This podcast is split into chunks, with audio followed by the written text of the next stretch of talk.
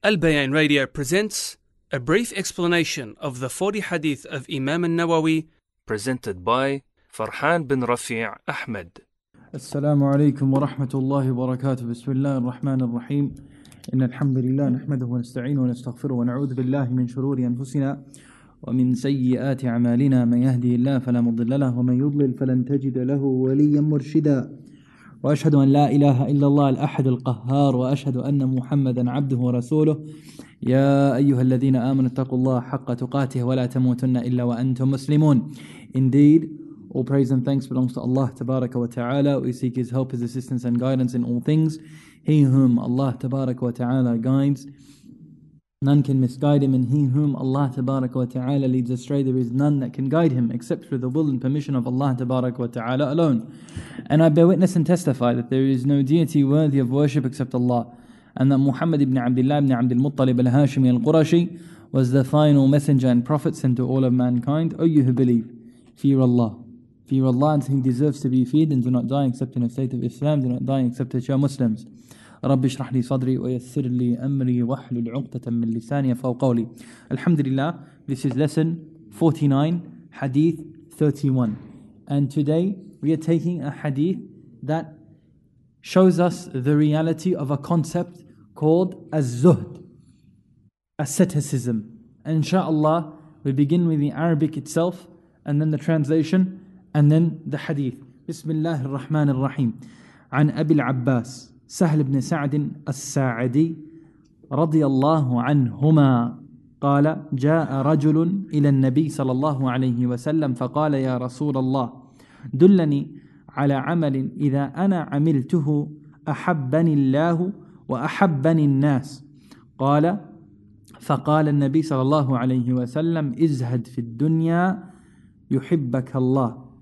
وازهد فيما عند الناس يحبك يحبك الناس حديث حديث حسن رواه ابن ماجه وغيره بأسانيد حسنة The hadith in English is on the authority of Abu al-Abbas Sahl ibn Sa'ad al-Sa'idi radiyallahu anhuma who said a man came to the messenger of Allah sallallahu alayhi wasallam and said O messenger of Allah direct me to an act which if I do it, Allah subhanahu wa ta'ala will love me and people will love me.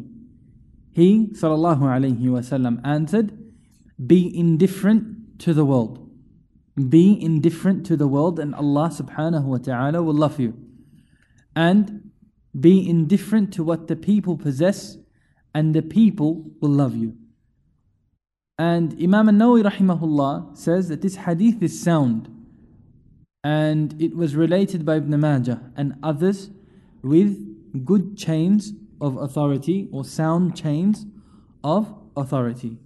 Now, first and foremost, we take the companion of the Prophet wasallam, the son of a companion of the Prophet wasallam, Abil Abbas, Sahl ibn Sa'ad, Sahl ibn Sa'ad al-Sa'adi, radiyallahu anhuma, the father of Abbas, the son of Sa'ad, Al-Ansari radiyallahu anhuma. Him and his father were companions of the Prophet sallallahu alaihi wasallam.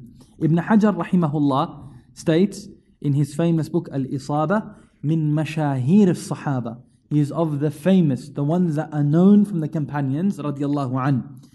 And one of the most famous instances that occurred directly with the Prophet sallallahu alaihi wasallam with this companion was كان اسمه حزنا فغيره النبي صلى الله عليه وسلم that his name previously was حزن sadness the opposite of farah sad and the prophet صلى الله عليه وسلم changed it to sahal meaning easy easy and this is from يعني the prophetic way is that if someone came to the Prophet ﷺ with a name that wasn't befitting for a maslaha dunyawiyya, or if it was something that went against the religion, then the Prophet ﷺ would advise to change it. And it was up to the person if they wanted to uh, change it, if it didn't go against the religion. So if someone had a, a name that was a shirki name, right? Like for instance, the slave of an idol And the Prophet ﷺ would change it and they wouldn't have an option into changing it or not. However, over here, this person came and his name was Sad. And the Prophet ﷺ told him to change it and he changed it to Sahal. Easy. And he changed it. But however, we have another instance in the Sunnah of the Prophet ﷺ where he told someone to change his name and it had the same meaning of being sad. And the person said, I dislike to be called something other than what my father called me. And my dad gave me this name. So I want to keep, and the Prophet ﷺ let him. However, from the etiquette of naming is that you give a good name. You give a good name. And in it is a dua. When you name someone, a child, then you are actually making dua to Allah subhanahu wa ta'ala to make the child of this name. And when someone names a child Muhammad, then you are making dua, oh Allah, make this child like Muhammad. Sallallahu alayhi wasallam. When you name a daughter Fatima, Aisha, whatever name of goodness you can find, it's a dua. You're hoping to Allah subhanahu wa ta'ala to make them like that. And if you look at the names of the Prophet sallallahu alaihi wasallam that he changed, like Hassan and Hussein, and we went through this in one of the earlier lessons, Ali radiallahu anh named both his sons Harb, war. And the Prophet ﷺ first changed one to Hassan and Hussein. And so, yani, the meanings that you give, you are hoping to Allah subhanahu wa ta'ala to give them a share of that name on that person. Yani, for instance, hypothetically speaking, you know someone whose name is Farhan, which means happy. And it is a dua from the parent that that child has a share of happiness in his life. Or you name a son, not my brother, hypothetically speaking, Fawzan or Fawaz, two of my older brothers, and it is a dua from the parent to make them successful. Or you give a name like Mu'ad or Safiya, two of my older brothers and one of my sisters, uh, my only sister, يعني, to make them like who they were named after. Right? So either a characteristic or a person. But we know that the best names, the best names is that which is put with Abdullah or one of the names of Allah subhanahu wa ta'ala, the slave of Allah, or any of the names of Allah subhanahu wa ta'ala. That is the best names. However, the Prophet himself, sallallahu alayhi wasallam, changed other people's names into that which wasn't Abdullah, saying that it's jaiz to do so. It's okay to do so. Continuing on, uh, يعني قال الزهري رحمه الله مات النبي صلى الله عليه وسلم وهي وهو ابن خمس عشرة سنة that the Prophet صلى الله عليه وسلم passed away and this companion Sahel ibn Sa'ad رضي الله عنهما was 15 years old so he was from the young companions of the Prophet صلى الله عليه وسلم from the young companions who were part of the people of Medina. He's al Ansari. And this family, subhanAllah, still resides in Medina. The, يعني, the clan of As-Sa'adi, the, the family of As-Sa'adi, still, you'll find some people still there with this يعني, family lineage, subhanAllah. وهو آخر من مات بالمدينة من الصحابة. And يعني, it is mentioned that he was of the last companions. Yani he was the last companion to die from the companions in Medina. So he lived a very long life. So he was really young, and he was of the last who passed away in Medina from the companions of the Prophet ﷺ. He passed away in the year 91 after the hijrah of the Prophet ﷺ, as mentioned by Hafiz ibn Hajar. However, others have stated that he passed away earlier. Imam al-Waqidi rahimahullah stated that he lived for a hundred years. Radiallahu an. He lived for a hundred years. And uh, Abu Hatim rahimahullah st- stated that he lived a hundred or more. A hundred or more years, subhanallah. Uh, and he passed away in Medina radiallahu an. Now this hadith, something that is important, is that Imam Nawawi rahimahullah stated that this hadith is hasan, that it is sound. However, upon looking at the actual hadith and the isnad of the hadith and the corresponding hadiths that we have in it, and what the ulama previously have stated before Imam al-Nawawi and after Imam al-Nawawi rahimahullah, we see that this hadith in fact is da'if. It is not authentic. It is not sound. And يعني this has been mentioned by Hafid ibn Adi, rahimahullah, Hafid ibn Abi Hatim, rahimahullah, Imam Ahmad, rahimahullah, Hafid ibn Hajar, rahimahullah, and others. Great scholars of Islam and great scholars of the Muhaddithin. However, in saying that, the meaning of the hadith is something that is accepted by the scholars. Now, the chain of narration may not be good, and we don't attribute this statement to the Prophet ﷺ himself. However, the meaning is something that is sound, it is something that is good. And that is why we look at this hadith and we don't just say, khalas, it's da'if, let's just go. No, sometimes there are hadith that are da'if that you can still benefit from. Just don't say it's a hadith of Prophet and just use it as a measuring stick, as a guideline. So we'll go through yani, the hadith very, very uh, briefly, and then we will cover the concept of zuhd, the concept of asceticism. This is going to be a fun one. The concept of asceticism in Islam. And yani, very briefly, I don't want to take too much of your time because we all know Monday night, yani, short, sharp, and let's get it done. Bismillah. Uh, if we look at the hadith itself, the Prophet a man came to him and he said, O Messenger of Allah, tell me of an action that if I were to do it, Allah subhanahu wa ta'ala would love me. And that if I did something, then the people would love me if I did it. And so over here we learn a very, very important lesson is that loving Allah subhanahu wa ta'ala is not enough. If you say, I love Allah, it's not enough. Everyone can say they love Allah. The disbelievers say they love Allah, they love their Creator. However, what is important is that Allah loves you in turn. That is the essence of this religion. That you do your action so that Allah subhanahu wa ta'ala will love you. And subhanallah, what does Allah subhanahu wa ta'ala say? He says, قُلْ إِن كُنْتُمْ تُحِبُّونَ اللَّهِ Say that if you really loved Allah, Say, O Muhammad, if you really loved Allah, what do, what do you do? فَاتَّبِعُونِ Then follow me. Follow the message of the Prophet ﷺ. Follow the way of the Prophet ﷺ. Follow me. يُحْبِبْكُمُ Allah. Then Allah subhanahu wa ta'ala will love you. And what? Does anyone know the rest of the verse? وَيَغْفِرْ لَكُمْ ذُنُوبَكُمْ And that Allah subhanahu wa ta'ala will wipe away, forgive you your sins. So over here we learn in this hadith something that's very, very important is that what we need to aim is that Allah subhanahu wa ta'ala loves us.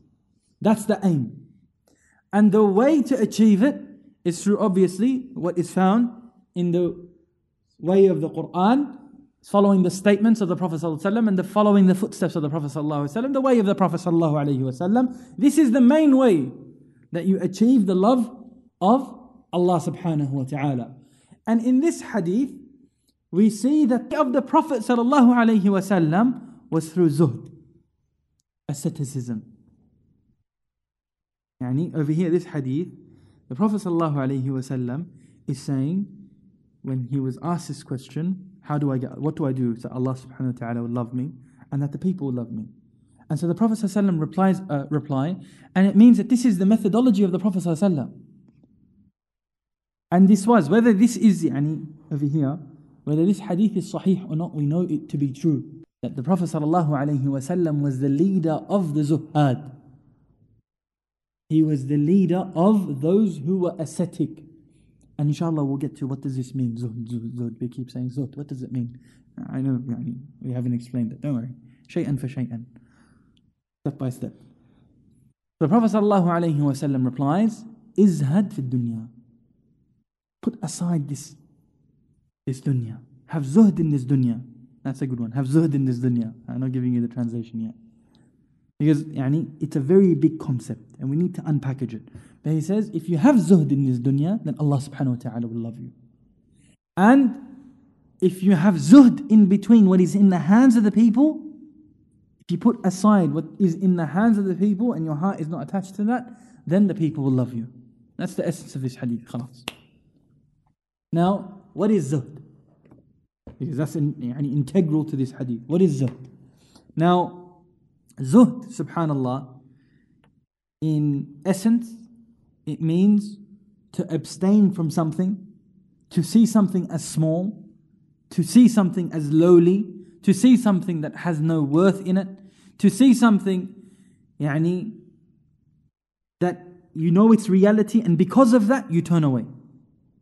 When you see something يعني, in, in the Arabic language, when it's something is very cheap, you can say that it, it, the price is zahid, zahid, something that's cheap, something that's worthless, something that's it's reasonable. فإن the يعني linguistics even something that's not a lot. And so when you look in the essence of the Sharia, and if we look at what Shaykh al-Islam Taymiyyah rahmatullah alayhi and others from the Salaf have stated, is to abstain from that which brings no benefit in the akhirah. To abstain from that which has no benefit in the akhirah. That is the essence of zuhd in this world. To leave off not which is yani, allowed, it's to leave off that which doesn't bring you anything in the akhirah. That's the essence of it. However, this has يعني, levels and this has to be unpackaged. But where does it stem from this concept? Where does it come from? Yani, how do we have this idea in Islam? What is the origin of this thought? And if we look closely in the Quran and the Sunnah, we find it. Allah subhanahu wa ta'ala says, in Surah Anfal تريدون عرض الدنيا والله يريد الآخرة Allah subhanahu wa ta'ala says in Surah Anfal verse 67 you desire the commodities of this world but Allah subhanahu wa ta'ala desires for you what? The hereafter. He wants for you the hereafter. You want this dunya. You want what this dunya has. But He wants you to achieve the akhirah, the hereafter. And Allah subhanahu wa ta'ala says in Surah Al-Ra'd verse 26, وفرحوا بالحياة الدنيا وما الحياة الدنيا في الآخرة إلا متاع They rejoice in the worldly life while the worldly life is not compared to the hereafter except that it is a brief passing enjoyment. Dunya is nothing compared to the akhirah. And we know in the famous hadith of the Prophet ﷺ, what is the dunya going to be like in comparison to the akhirah? That if a person is from the people of Jannah, then he enters into the paradise and he had gone through a life of distress and misery.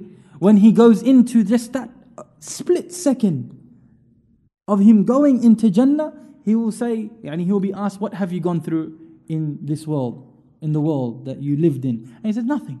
Didn't experience any hardship. Just that one moment is enough to go through every single form of distress and hardship in this dunya. And the person who's done every evil, lived a life of corruption, when he goes into the hellfire for that split moment, and then he is asked, What did you experience in the pleasures of the dunya? He says, I have never experienced a pleasure in my life. This is nothing. Everything just vanishes in that instant moment. But we know that يعني, this world, in compared to the hereafter, is fleeting. It's something that is worthless, something that has no substance.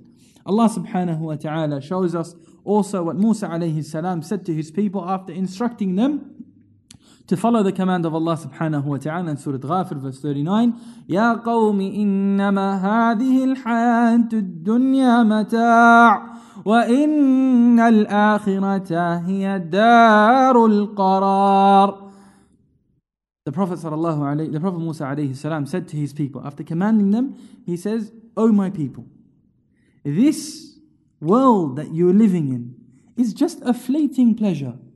It's just a fleeting moment. But the hereafter, that is the actual life that is going to stay. That is the life that is everlasting.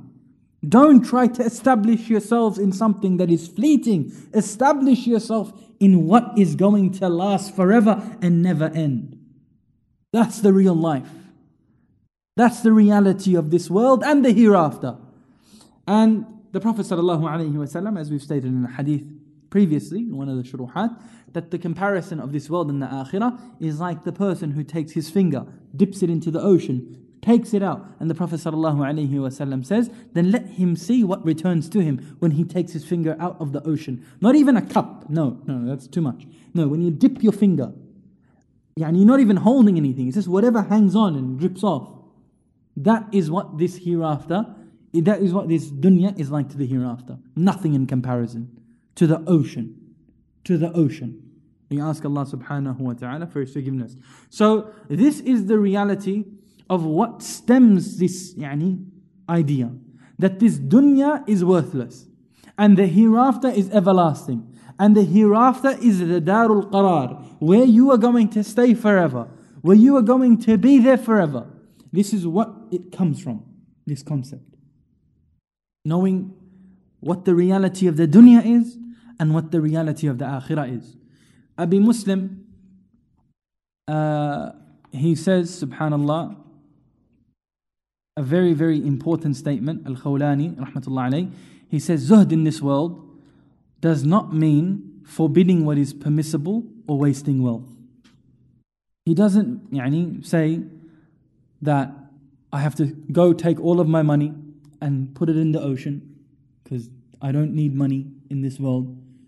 And it doesn't mean yani, saying I'm not going to marry, I'm only going to wear fourth hand clothes. I'm only going to wear shoes that يعني, are really tattered, broken, ripped. Doesn't mean leaving that which is permissible. No, he says, Zuhd in this world does not mean forbidding what is permissible or wasting wealth.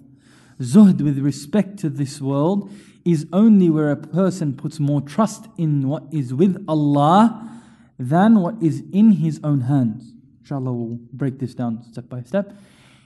He continues and says, If he is afflicted with a calamity by losing something of this world, he is more hopeful for its reward in the hereafter and what is stored for him in the hereafter than if it had remained with him.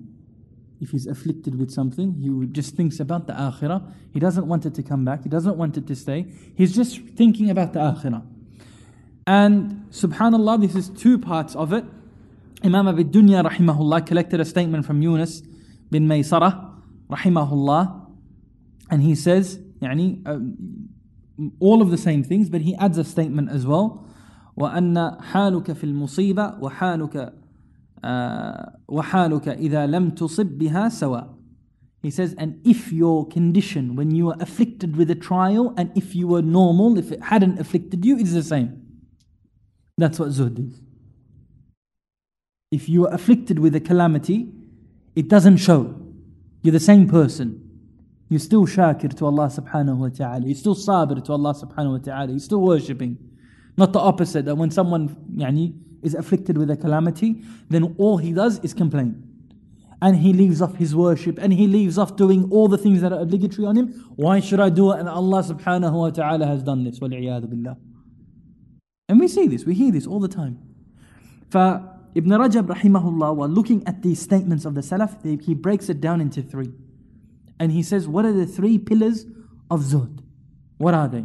And he takes it from the يعني, what the Imam have stated before, from Imam al-Khawlani and Imam Yunus ibn Maysarah rahimahullah He says, the first pillar of zuhd is to trust in what is in the hands of Allah subhanahu wa ta'ala more than what is in your hands to trust what is in the hands of Allah subhanahu wa ta'ala more than what is in your hands.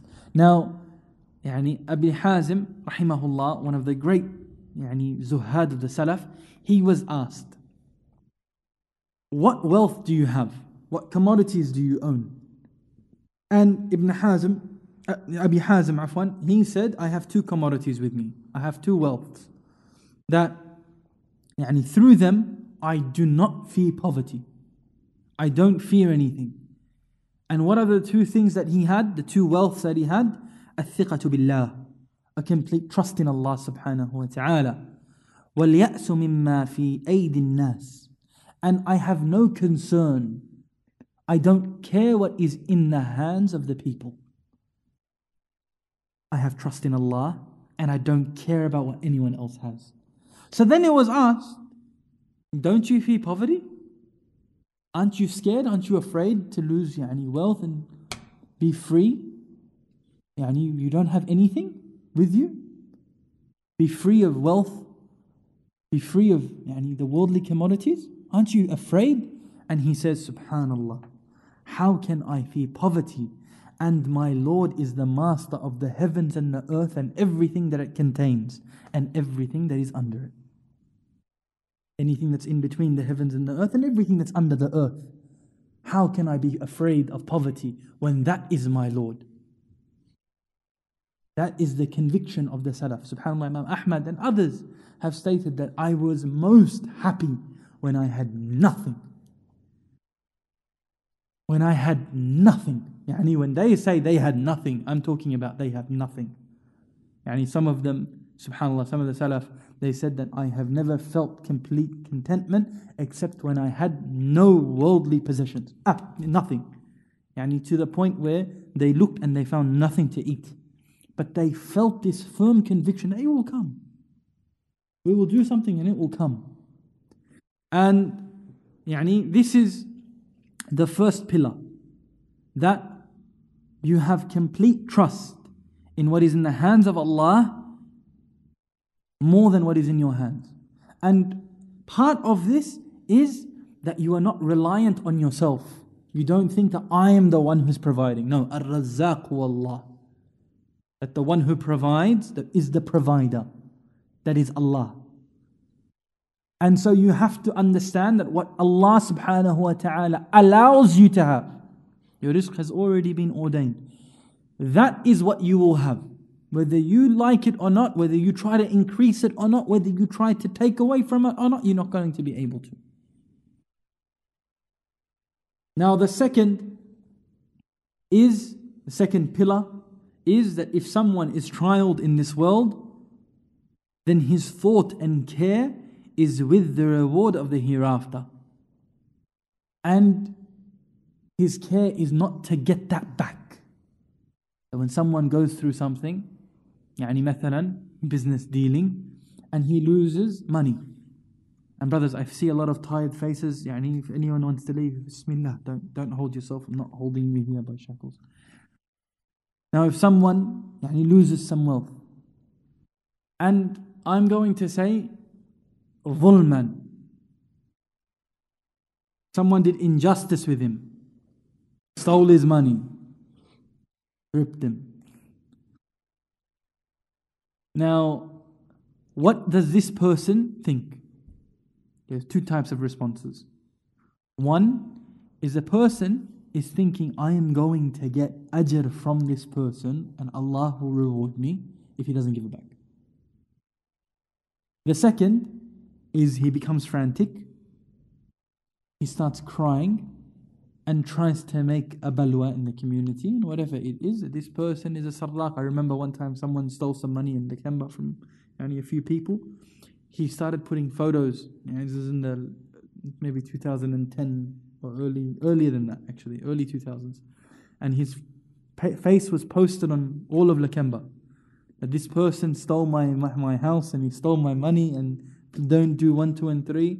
That's the second one. I'm not saying it's haram and halal. You can go chase your money. If someone steals from you, you're entitled to go take your money back. But where is the mind? You can still chase your money and still think that Allah is going to reward me of being done injustice for me. But the other person, he, the other response is he doesn't care about the akhirah. I want it now. Don't worry about akhirah. It doesn't even come to his mind. I want my money now. That doesn't benefit me. I want it now. This is the idea that what you worry about is the akhirah. Your main hum, your main concern is the akhirah, not this dunya.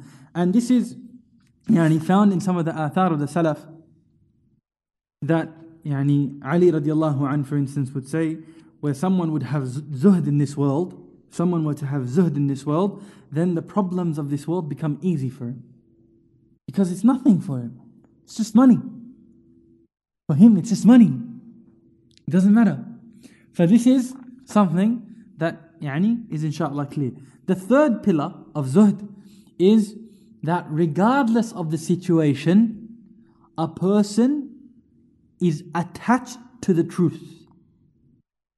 Ibn Rajab rahimahullah states that when someone makes the concern of this dunya large and great, then he is more concerned with the people more than the truth. He wants the people to praise him and he does not want to be criticized. When someone cares about the dunya too much and he cares about the people too much, then he is wanting praise more than he wants any criticism.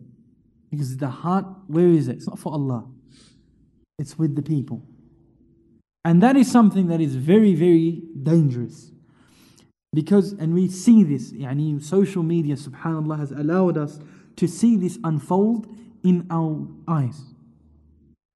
يعني مثلا Ibn Rajab subhanallah he says so that when someone يعني is beloved to the people then he does whatever it takes for them to continuously praise them and so that they won't rebuke him and criticize him and subhanallah if you look in social media for instance I'll give you two examples the first يعني and the sisters know this better than the brothers bloggers, hijabi bloggers, hijabi tutorials, and and don't worry, I know you guys are a bunch of confused folk right now.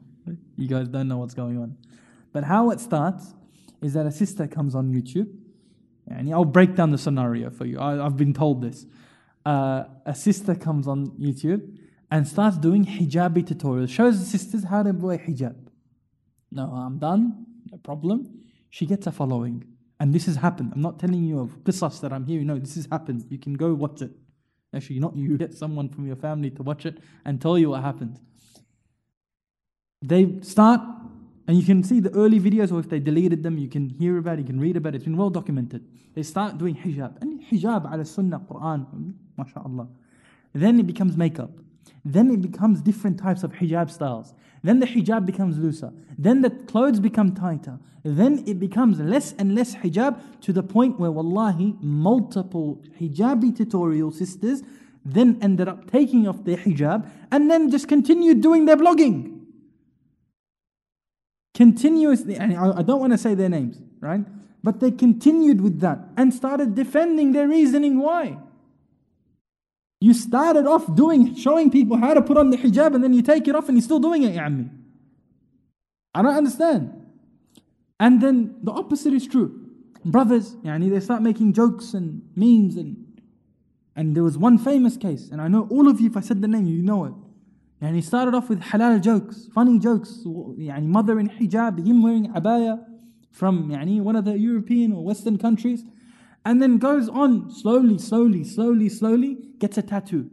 Slowly, slowly, slowly stops making, then starts making music. Slowly, slowly, slowly, then drinking. Slowly, slowly, then womanizing. Slow, and then to the point where they actually now open and said, yeah, we were just doing it to gain followers. So, yani, when the person gets the attention and he just wants to please and please and doesn't want to be criticized and even if it means disobeying Allah subhanahu wa ta'ala. And this is why Ibn Mas'ud radiallahu anhu would say that certainly in faith is that you do not please the people by disobeying Allah. There's no point in trying to please the people if you're going to disobey Allah. Because it's, ben- it's what are you benefiting? You lose long term. Hassan al-Basri rahimahullah stated, yani one of, yani these are different examples of, of the Salaf. So Hassan al-Basri rahimahullah stated that zuhd is that when someone sees another person, he says that this person is better than me. This person is better than me, showing that humbleness. That you don't have ego. You're not putting yourself on a pedestal. No, that person is better than me. But however, however, this does not mean another concept of zuhd that is very, very prevalent. I want to tell you a real story that was told to me by my wife's uncle, a very, very beautiful man. I call him, yani he's, he's Pakistani, so I call him Chachu, which means my, yani my dad's brother.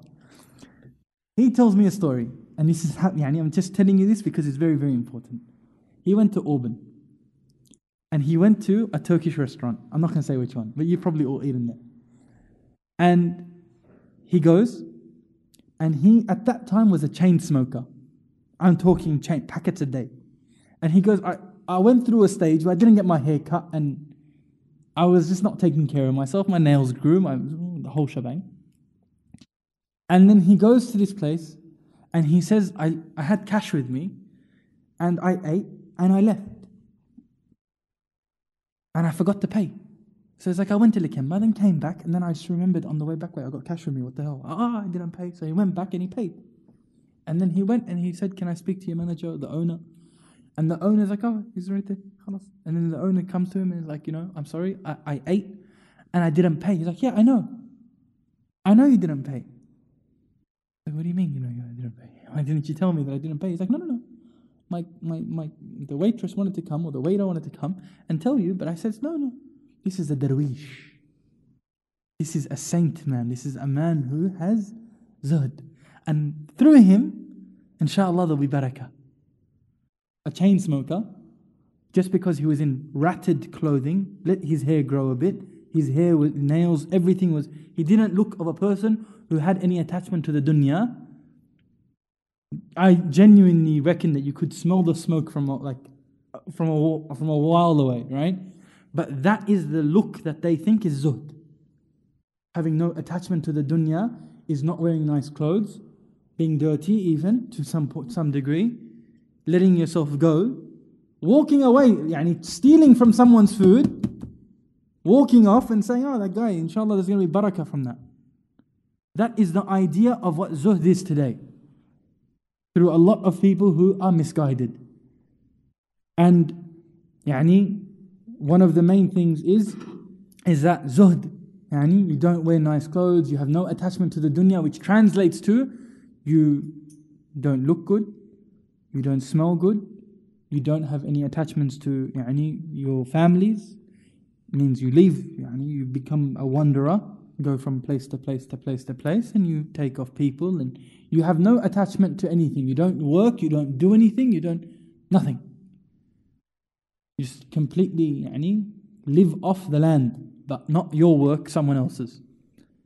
And this understanding of zuhd is not in yani, line with the Quran and the Sunnah. The Prophet ﷺ was the leader of the zuhad, was the leader of the ascetics. He had no attachments to the dunya. However, his zuhd was that he would take care of himself. He would cut his hair and his nails. He would not yani, let his hair yani, on his body grow for a longer period of time than 40 days. He would fast some days and not fast other days. He would have a family life. He would go visit all of his wives every single day. He would play with the children. He would wear new clothes. He used to love perfume. The Prophet ﷺ was someone who took care of himself. The Prophet ﷺ had no attachment to the dunya for the sake of the dunya but taking care of the amana that Allah subhanahu wa ta'ala has given you, making yourself look good for your families, this is a ibadah also. So this benefits your akhirah. This benefits your akhirah, putting joy in your families. But you have people, subhanallah, who think, yani, leaving off the pleasures of this world is zuhd. There are two types of people. One can be a zahid and one can be not. A person who's a multimillionaire can be a zahid, and a person who has not a dime cannot be a zahid. If the person who has no money, all he wants is money, and everything that he wants to do is for this dunya, and he just wants wealth and wealth and wealth, and he has no attachment to the religion, then he doesn't have zuhd. He doesn't have yani, a disattachment to this world. All he wants is the world. However, a multimillionaire can have yani, all the money in the world, and this happens. You see it with brothers, subhanAllah. They don't care if it goes up or down, they don't care if they lose their millions. All they want, the, the money is not in their hearts. The money isn't there.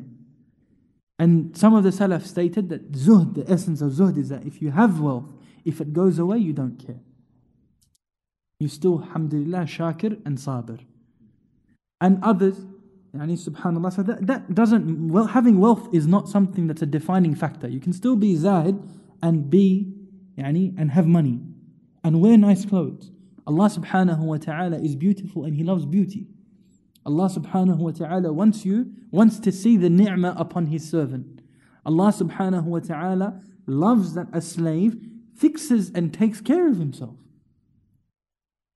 And this is from the prophetic sunnah and the sunnah of the companions. Some of the companions, just before they would enter the homes, they would fix themselves up for their families. It's not haram to wear new clothes. But obviously, we don't do israf, we don't do tabzir, we don't do any showing off, we don't try to accumulate wealth and just for the sake of showing and bragging and trying to say that this is from my hard work. We don't do that. But you're allowed to enjoy and you're allowed to have some sort of good worldly possessions and look good and smell good. You can brush your teeth, it's okay. This is all part of yani, Islam. And some of the Salaf, and I'll end it with this, have stated that the person who is Zahid is the one who abstains from that which is haram. That is the real Zuhd. Some have said that the real essence, the pinnacle of Zuhd, is Zuhd from shirk, abstaining from shirk. And then the second is abstaining from that which is haram. So everyone who's a muwahid upon tawheed is a zahid. And everyone who is avoiding the haram is azad. And we ask Allah subhanahu wa ta'ala to allow us to be from this group. We ask Allah subhanahu wa ta'ala to make, of, make us of those that He loves. We ask Allah subhanahu wa ta'ala to make our attachments to the akhirah. We ask Allah subhanahu wa ta'ala to allow us to be happy with what He has given us. Constantly be looking for more and more and more. We ask Allah subhanahu wa ta'ala to rid our community and us of the sickness of greed, envy and hasad. وصلى الله على نبينا محمد وعلى آله وسلم وجزاكم الله خيرا والسلام عليكم ورحمة الله وبركاته This program was presented by Al Bayan Radio, the voice of Ahlus Sunnah wal Jama'ah.